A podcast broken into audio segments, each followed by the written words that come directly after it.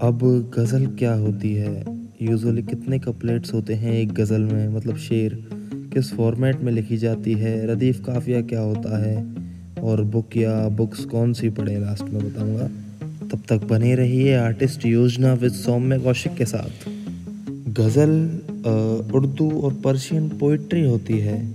और इसमें शेर का अपना अलग मतलब होता है। जैसे, एक शेर प्यार की बातें करता है तो दूसरा बेवफाई की। और तीसरा शायद लड़ाई की बातें कर ले। हाँ यहाँ आपको पूरी छूट मिलती है, पर हर शेर की अपनी सिचुएशन होती है और उस सिचुएशन में ही लिखना पड़ता है। अब यूजुअली इसमें पाँच, तीन, दस तक शेर होते हैं। मिनिमम तीन तो होने चाहिए। अब इसका फॉर्मेट क्या होता है? मतलब लिखते कैसे हैं इसको? यानी समझ तो गए होंगे आप। अब जैसे मैंने बताया कि तीन मिनिमम शेर होते हैं, अब देखो जिसको आदत है वो कितने भी शेर लिख देगा, पर मैं आपके लिए तीन शेर लेके चलूँगा, है ना? एक गज़ल के लिए तीन शेर। इसके पहले शेर को मतला बोलते हैं, मतला M A T L A मतला। इसकी ईच एंड एवरी लाइन को मिसरा बोलते हैं, मिसरा मिसरा। इसके आखिरी शेर को मकता बोलते हैं मकता। M A Q T A मकता। अब रदीफ काफिया की बात है। पहले तो अपन ये ठीक करेंगे कि काफिया पहले और रदीफ बाद में आता है। है ना? काफिया पहले और रदीफ बाद में।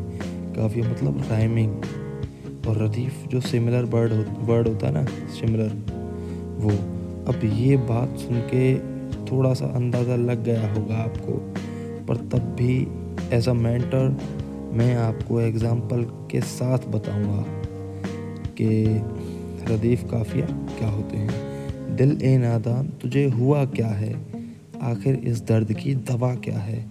हुआ दवा काफिया है। आपस में राइमिंग है, हा हा, हुआ दवा। दिले नादान, तुझे हुआ क्या है? आखिर इस दर्द की दवा क्या है? हुआ दवा, काफिया और क्या है क्या है? रदीफ। रदीफ ये सिमिलर वर्ड होते हैं और हुआ दवा मतलब काफिया राइमिंग वर्ड अब आप समझ गए होंगे कि गज़ल कैसे लिखते हैं। फॉर्मेट क्या होता है, रदीफ, काफिया क्या होता है?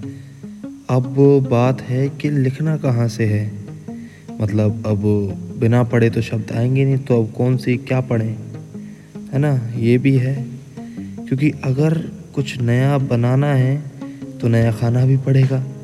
बुक्स में चाहता हूँ कि आप हिंदी फ़िल्मों के गीतकारों की पढ़िए। जो हिंदी फ़िल्मों में गीत लिखते हैं, उनकी पढ़िए पहले। बाद में आप अपना स्तर चेंज कर सकते हैं। पहले आप उनकी पढ़िए। जैसे मेरे पास ये तीन किताबें हैं लिरिस्ट मतलब गीतकारों की। किताबों के नाम बताऊँ तो आ, मेरी फितरत है मस्ताना जो कि मनोज मुंतशिर जी ने लिखी है। पीयूष मिश्रा जी की है एक कुछ इश्क किया कुछ काम किया। एक है काली औरत का ख्वाब जो कि इरशाद कामिल जी ने लिखी है। अब मैं ये तीन बुक ही क्यों बता रहा हूँ? इन तीनों में पोइट्री है, गीतकार बनने की कहानी है और कई सारी चीज़ें हैं जो आपको सीखने में मदद करेंगी।